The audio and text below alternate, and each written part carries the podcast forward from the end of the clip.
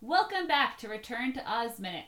We're the podcast that analyzes the film Return to Oz one. Ooh, here comes the bad guy. Moment at a time. I'm Tierney Steele. And I'm in a room filled with red light. But I'm still Mike Carlucci. And we still have Julia and Rick Ingham from the Mad Max Minute.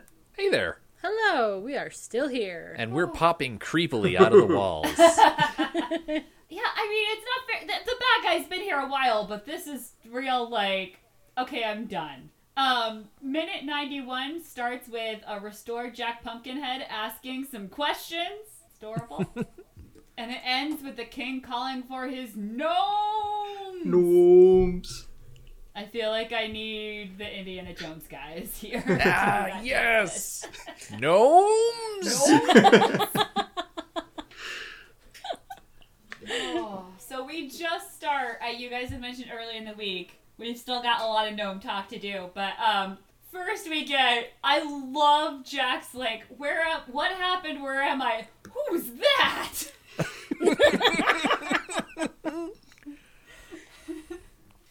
he's, he's truly the scarecrow's heir. Uh, T- TikTok said, thinking is not Jack's strong suit. There's many excellent qualities. And to be fair, the situation has changed drastically since the last Yeah. time Jack was around. But oh my god, it's so. It's, and I need it because this is a very serious and if you are a child, scary minute. mm-hmm. Oh boy. So um, yeah, more assumptions from Dorothy about how this game was gonna work. I mean, Mike, you had to study contracts like for real. This was such a vague verbal contract. Why is she so indignant? Uh, I mean, I'm not sure much contract law was con- consulted in uh, this negotiation. Uh, one, Dorothy's a minor, but uh, like that, that that basically gets her out of it. Which you know, except it's a magical contract. I don't something about binding magical deals. I don't know. We'll have to wait till uh, season four of uh, Harry Potter Minute, I guess, to find out about binding magical contracts. Nice. Well, if you can't wait for uh, Goblet of Fire Harry Potter Minute, I just listened to uh, not Movies by Minutes, but the podcast Court Appointed just did a whole episode on the legal ramifications of selling your soul to the devil. Because Ooh. Halloween's coming up, so they did a themed episode. And uh, yeah, yeah, a whole analysis of the devil went down to Georgia and why that wouldn't stand up. Um, but here, I, I do kind of love that he's just kind of like, I'm done. and she's like, but you said, and he's like, no, I, I know, I don't care. He's I kept sounding saying a- stop, you didn't stop. Yeah, he's sounding a lot like the Lord Humongous from the Road Warrior at this point, where he says, I'm tired of games. It reminds me of one scene where there's been some tomfoolery and some hijinks that have ensued, and the Lord Humongous is the big bad leader of this raider group, and he's like, Enough! No more games! I want to get back on subject. And it's, in this instance, the Gnome King pretty much taking his ball and going home because he's tired of all of this. And when he says, I'm tired of all of you, that speaks to me on such a personal level because at the end of a busy day at work, I just wish I could turn into a mountain monster and be like, I'm tired of you all. And then just eat my weight in things that'll make me feel better. I mean, fair. I think we've all had those days. it's just weird how much I find myself empathizing with the Gnome King. That is concerning. yeah. Yeah. Uh, especially since his version of taking the ball and going home is, well, you're all gonna die now. Yeah. Um, Because I'm gonna eat you. it's so funny. I can't stop comparing it to the end of The Little Mermaid. Do I have to say spoilers for The Little Mermaid? But he's such an Ursula. I think it's the way he, like, appeared. And now he's looming and the voice got even deeper and I don't know. But I- I'm also really upset and I want to know what he has against the Gump. Because this is the second time he has said or decided why doesn't the sofa go first? I just find it so insulting and dismissive that he refers to the Gump by the sofa that is the Gump's body instead of the Gump, which is the head and face portion. You know, that's like pointing at someone and be like, "Well, why don't we make the pants go get coffee this time?" instead of you know Jim. it's like he's more than just the couch. Yeah. I was willing to write it off one time as someone thought that was a clever line and couldn't bear to leave it out of the movie, but Now I think the Gnome King is just racist against furniture creatures. Exactly. Um, but I do find it kind of funny that uh, for someone who claimed he didn't want to be a sofa or have a sofa body, the Gump looks awfully upset after his Ooh. head is detached from his body and his body is eaten. Well, I mean, just imagine how the Gump feels. In order to save his life, he had to be forcefully decapitated by his friends. And then the question begs asking Does the Gump still feel what's happening to the couch? Oh no! Like, when the head pops off the couch, is the couch now inanimate or is the couch still part of it? Because I remember Dorothy sprinkling that life giving powder over pretty much every part of the Gump. So, somewhere else on that mountain, there's still another piece of couch that he can probably still feel. There are palm fronds somewhere. Now, see, Like- that was our argument that he couldn't feel it because when he fell apart midair, they don't worry about recovering his wing palms or anything like that. I, I just get the sense that the Gump's very existence is one awful experience after the other. Well, and I feel Well, so bad yeah. for him. oh, yeah, to have to watch that. Oh, God. Yeah, I'm since he was shot, it's been basically a a series of a, a series of unfortunate events where Since he died the first time, it's been all downhill. Yeah, I'm not. I'm not sure because I I thought that the the magic really seems to be like, like the Gump doesn't feel the sofa beginning to break. He doesn't feel the ropes breaking. Which like if you felt your tendon snap in the middle of the night, that would uh, while you were you know running over the desert, you'd probably be like, oh my god, what has happened? So I I thought that that the magic is sort of sort of fluid. Like if you pull a piece off of him, it's not necessarily going to live on its own. I That's why I think not. his expression is more Yeah. surprise at like second 40 or so. Like he's got his mouth open, but he doesn't seem to be in pain. He's just watching his body being eaten. No. But he's like, this is this is my life well, now. it's it's like uh, it it's uh just to keep things as light as they've been this whole movie. Well, it's like in the Civil War, they amputated your leg. You wouldn't feel it being eaten by someone, but you still wouldn't want to watch it happen. Yeah, yeah. There's a reason they painted the floors red in the surgery rooms on Civil War ships. Yep. Yep. And on that happy note, um, uh, so after seeing that, they decide we're getting out of here. Actually, yeah. quickly, I'm going to jump in on the script here before we move past it. Oh yeah. Uh, so actually, this this whole pain for the Gump was uh, was a change from the script, uh, where originally instead uh, instead of the Gump, it's Mombi, and he picks up the cage and stuffs the whole the cage down his throat, and Mombi. In a in a definitely a reference to Darth Vader yells no, and then they do the escape and run for the gnomes and stuff. The Gump darts over and around debris. Like he got some time. All right, BS. Th there is no way the Gump would ever be able to do an action that could be described as darting. I love the Gump, but I concur. He he lumbers to and fro. Yeah, he he might rock rhythmically. He might even slump, but he is never gonna dart. shenanigans. Unless I'm calling uh, shenanigans. To bring it back to the prequels, unless this is a Yoda lightsaber fight situation.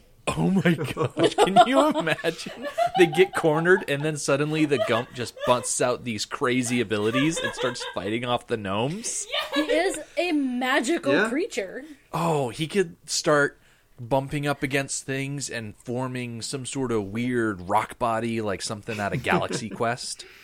where they get the giant rock monster and it's just the gump at the top at forming the head like some sort of weird junky Voltron. Everybody stand back. I'm about to beat these guys up. But he still has the same outlook on life and still speaks at the same Yeah. pace. Yep. oh, Yeah. man. So so both so the Gump doesn't lose his uh, his couch buddy here. The Gnome King doesn't say he doesn't reference himself by saying why doesn't the sofa go first and then next Pumpkinhead. It's just Mombi and then they all flee. Oh man. Now, do you think that was changed because this is a kids movie and as upsetting as it is and as dark as we have taken it, it is a little bit easier to watch a claymation rock eat a piece of dollhouse furniture than it would be for him to eat a person who's screaming. I'm going to vote yes. Yeah. Okay. Yeah, I agree. I bet Disney did as well. Yeah, there's something about envisioning the giant claymation monster swallowing that cage and hearing just the blood curdling screams of a woman who knows that she's going to be probably slowly digested over the course of a thousand years. Yes. And that actress can really scream. I think it was Oh, yeah. last minute or the minute before, I don't recall, when she gets locked up originally. Yep. And she lets out this scream, and Mm. it's fantastic. oh, she would have done a fabulous job, but yeah, But we don't we do not so need to hear that. It would have been Don't so don't bad. worry though. In in the script, Yeah. Mombi does survive because she still shows up. She does show up at the end as well. That's also problematic. So Not sure why, Yeah. but Yeah. Um. So, oh my god, I can't. That's a like. That's such a change. I feel like we need the jingle from The Godfather minute. Like the book is different than the movie. Um, except in this case, it's the script. um, yeah, because usually the changes we've spotted haven't been as, you know, plot changing yeah. that. There've been more little adjustments and a lot less fun lines that Tierney enjoyed. but yeah, I I also like his little self-reference. I mean, I don't like it. This is terrible. I hate him, but it's clever. Yeah, it, it fits him. Oh, I do like he says. I do like how he says next Pumpkinhead, and I'm like, typical. Autumn rolls around, and suddenly everyone is all about pumpkins, pumpkin this and pumpkin that, and it's like he's so basic. Am I using that right? I'm never sure if I'm using that right. I think you Yeah. are in this case. Yes. Okay, sounds good. Yep. Oh man, yeah, he just wants a little. Wait, what? Did you find something What? crazy? Um, I, I might have, but then I um, navigated away from it because I was looking at Pumpkinhead beer to see if it was a, a a national thing or if it's just a New England thing. Uh, but then I got distracted. Now I have to That's a, that Oh, it's a uh, it's a flavor from the shipyard. yeah. yeah, which I think It's Shipyard is Really great. a New label. Eng, yeah, a New England label, right?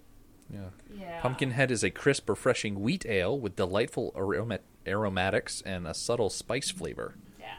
I don't like beer, so it probably tastes terrible to me. Uh, see, I run into trouble of uh, I I'm gonna have to turn in my Starbucks Gold Card. I don't like pumpkin flavored beverages. They confuse Well- my stomach. Now you put pumpkin spice in a baked good, I will eat everything. Like Oh. pumpkin spice goes in things you eat, not things you drink. My body cannot uh. handle like coffee and dairy and nutmeg at the same time. I was in a room today and there was a candy dish, and I grabbed a candy dish and I unwrapped what I thought was a regular Reese cup, but it turned out it was a pumpkin spice Reese cup, Oh. and it wasn't bad, but it was different. Yeah. And it was one of those things I popped the chocolate into my mouth and I was like, oh, there's something odd about this. Is it bad? And I'm like, not really. It was it was confusing. It challenged my preconceived notions on life.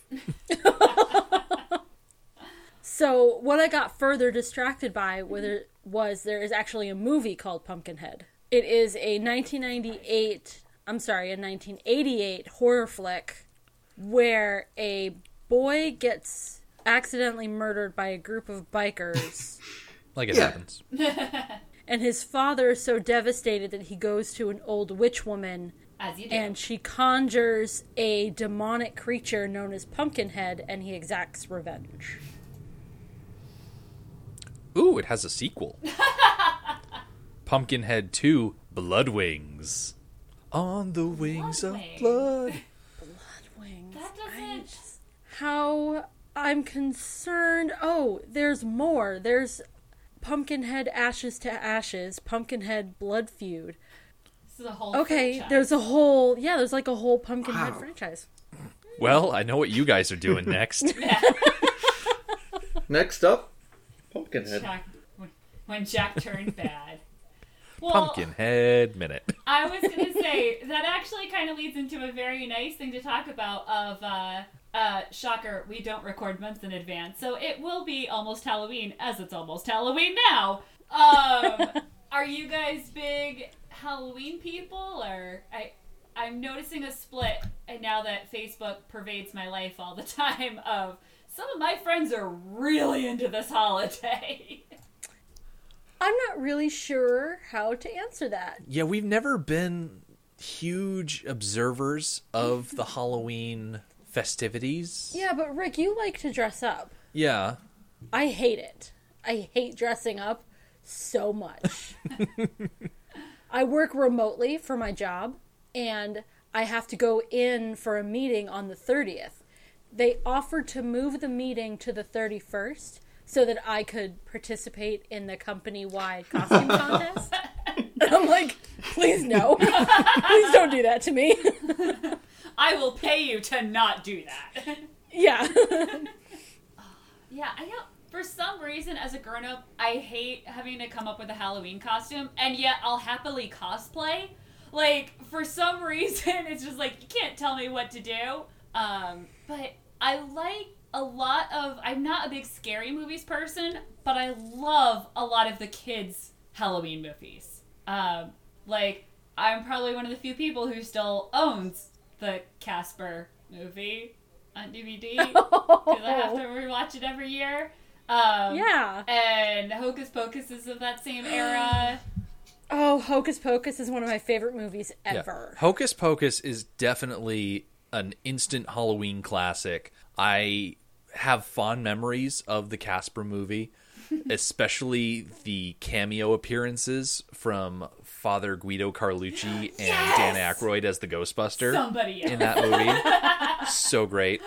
I think I'm a little bit old for the Casper movies. I remember their existence, but I've never seen them. I think it was Bill Pullman Yes, it was. that was in there. He's the dad. Yeah. Okay. It was all. It's always either Paxton or Pullman, but it's Pullman is the dad, and then Christina No, Ricci Christina Ricci. is the daughter in that movie, Mm-hmm. and then I think the kid isn't he voiced by Jonathan Taylor Oh, Thomas? Am I saying that? Am I speaking I- out of turn? I don't think I so. think- when he um spoiler alert, when you see his real life form, it's Devon Sawa.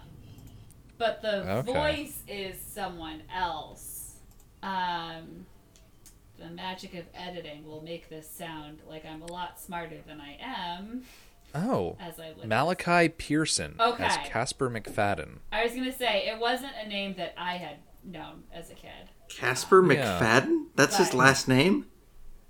Yeah, you see Yeah. in the uh, the newspaper Oh, clippings. holy hipster, Batman. Yeah, his his, Malachi Pearson. his picture on I, on Wikipedia is you know it's one of those things. He's, Mr. Rogers was in Casper? wait, what? He's on the cast list. Wait, really? Yeah. Oh, it's it's Fred Rogers as archive footage. Oh, Oh, that's right, because okay. he's watching it. Yep. Yep. Wait, Okay, he's pretty high in the cast list for Uh, well, somebody on TV in the background. he's Mr. Okay. Rogers. Sorry, go. He's Mr. Rogers. apparently now there's a list of cameos. There's the two that I mentioned earlier, but apparently Clint Eastwood, Rodney Dangerfield, Mel Gibson, Fred Rogers, Terry Murphy, and Steven Spielberg all make cameos um, in the movie. Rodney Dangerfield and uh, someone else you mentioned, uh, Clint Eastwood is one of the ghosts morphs into, uh, or no, it's Bill Pullman. One of the ghosts inhabits him and is doing impressions at one point. but it's the actual people. Oh. Oh. But it's, it's the ghost doing impressions, but it's Clint Eastwood and Rodney Dangerfield and um, a few Yeah. other people. Um, where's Steven Spielberg? Hmm. I don't know. Anyway, um, it doesn't hold up as well as Hocus Pocus, but I still enjoy Well- it because it's that's because Hocus Pocus also stars Doug Jones. as we all know, that is the trick to eternal glory. Um, and also, uh, I would be remiss if I do not give a shout out to one of Mike and Mai's favorites, Candy, Candy, Candy, Candy.